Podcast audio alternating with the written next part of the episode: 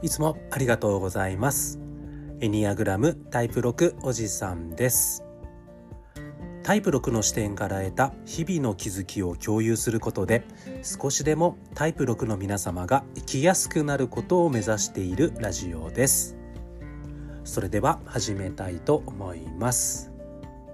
はい、えー、では今日なんですけれども、えー、タイプ4個性的な人の話をしてますねずっと。はい、で、えっと、タイプ4個性的な人の、えー、心の成長を助ける実践全部で6個あったんですけれどもあの具体的な方法がね。うん、でそのタイプ4個性的な人が、まあ、心の成長、まあ、つまり統合の方向である、えー、健全なタイプ1の方向に向かいうんえー、自分自身が持つ妬みというとらわれをねちょっとでも乗り越えて、えーと、本当の意味での、えーと、真の自分自身の資質、うん、自分の本質に近づいてこう心が健全になってねこうより生きやすい状況になっていくための6つの実践これについて、えーと、具体的に、えー、一個一個お話をしていきたいなと思っております。はい。えっと、前回の復習ですね、えっと、タイプ4個性的な人の、えー、心の成長を助ける実践全部で6個まずざっと言っていきます、えっと、1番目ね、えっと、気持ちと事実は違うという格言を思い出しましょう。はい、えー、2つ目、えー、感情やムード雰囲気が変わりやすいっていうことは決してこれは真の真感受性が高いということではないということを知っていきましょう。ということになります。はい、3つ目ですね、えっと、空想の自分自身の中でうんとあなた自身の現実に一致していない部分に気づいていきましょうというのが3つ目になります。はい、4つ目ですね、えーと、本当の意味で、うん、自分自身の正確な鏡となってくれる真実の友達を一人でもいいので見つけていきましょうということになります。はいえっと、5個目ですね、うん、なんて言うかなこう親しい友人とかこう親しい人ですね、えっと、自分の周りのこう友人とか家族は決してあなたの感情のはけ口ではない。自分の感情のはけ口になってくれることを無意識に期待しないようにしましょうということになります。最後6つ目ですね。はいえーと、自分自身のための、えー、肯定的で建設的なルーチンを作っていきましょうということになります。うん、この6つざっと見て感じることとしてはやっぱり自分自身の気持ち感情イマジネーションと実際、えーと、現実に起こっているリアリティそれを、えーと、明確に区別していって、うん、で可能な限りなんていうかなその感情的に反応することっていうのを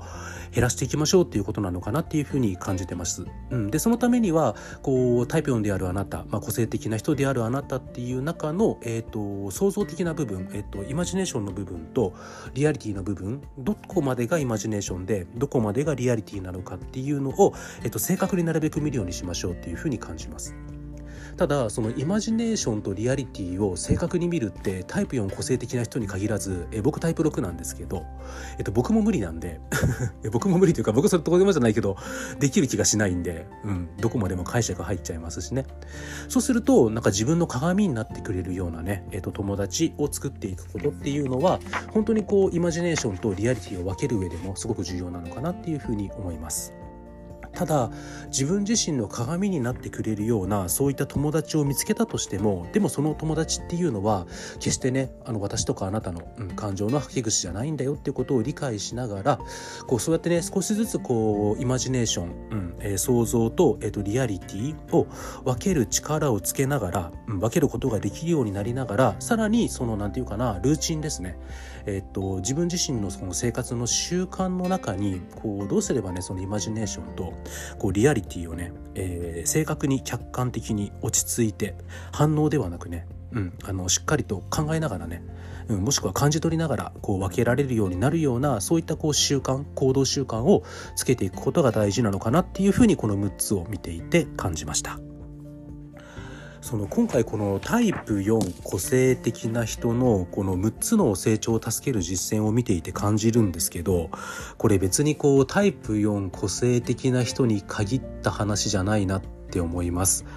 あの僕おそらくタイプ6忠実な人なんですけどこれ僕にもすごく当てはまるなと思ってね。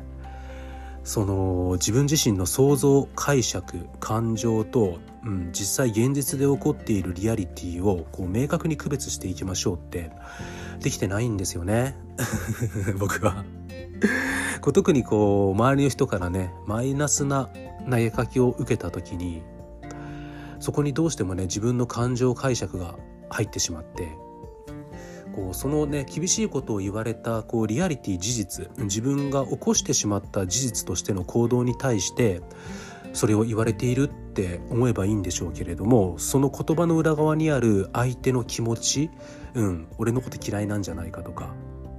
うん、俺のこと排除してるんじゃないだろうかみたいな変な感情が入ってしまって正確に受け取れない。うん、でもその相手が自分のことをこういうふうに思ってるんじゃないかって完全に自分の解釈ですし感情ですし事実リアリティじゃないんですよね。うん、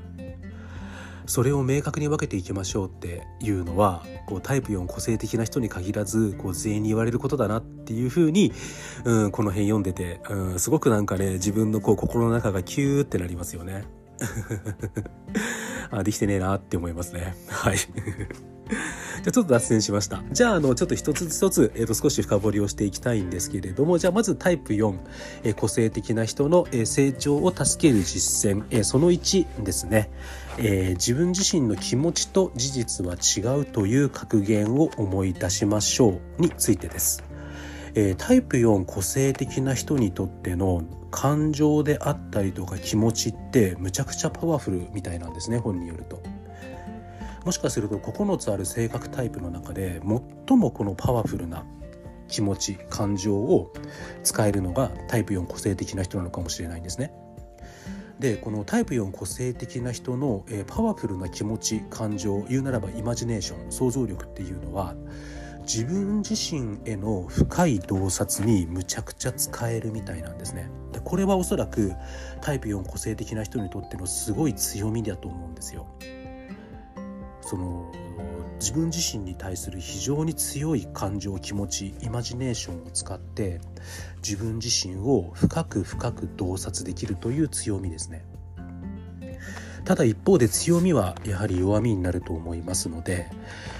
このねこのパワフルなタイプ4個性的な人の気持ちイマジネーションっていうのはこう他人他者自分じゃない誰かに対するその他者のモチベーションとか気持ちについてのこう正確な情報をいつもこう正確に把握できるとは限らないんですね。あともっと言えばその相手の気持ちをイマジネーションで想像すればするほど相手の真実の気持ちから離れていく可能性があるっていうことなんじゃないかっていうふうには個人的にここを読んでいて感じるんですね。うんと何て言いますかねこう他人あのちょっと若干話がそれるんですけどこう本によるとこう他人自分じゃない誰か人に対する感情的な反応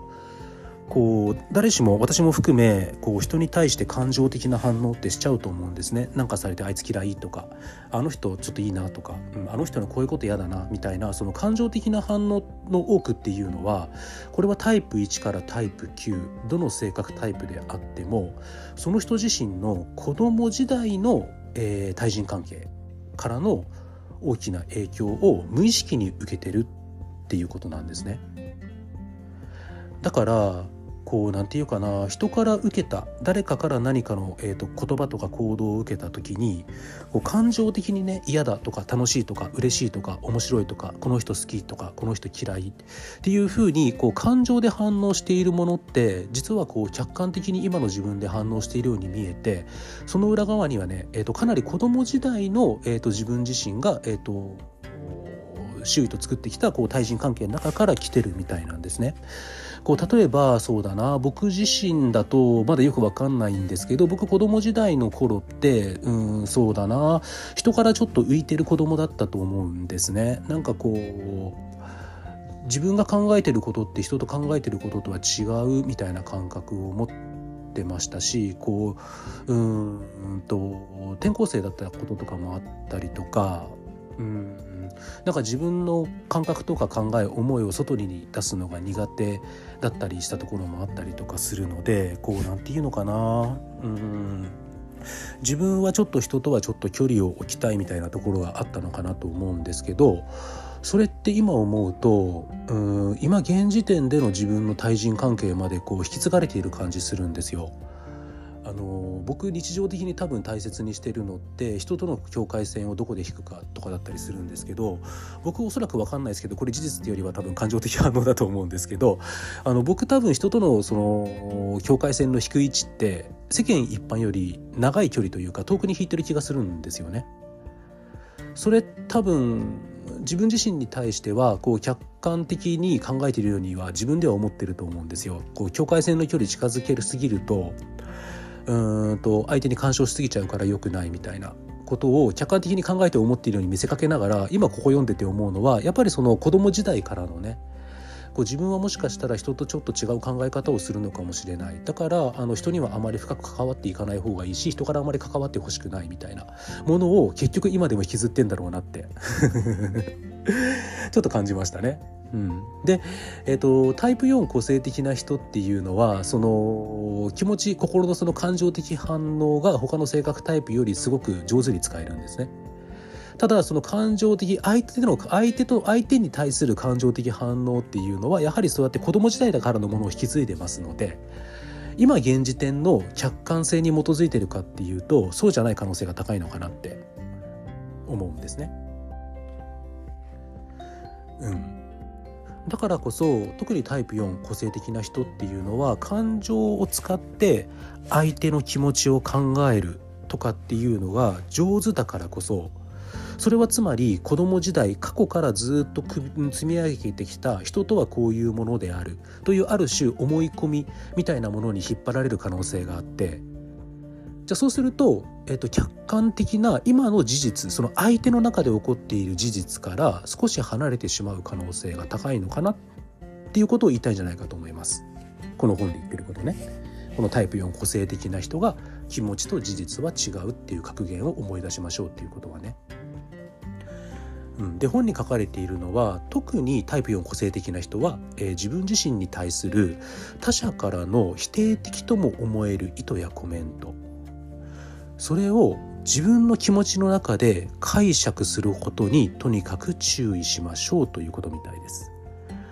この人は私にこうやって否定的な言葉を投げつけてきたのは私のことが嫌いだからだとか私のことが気に食わないからだとか、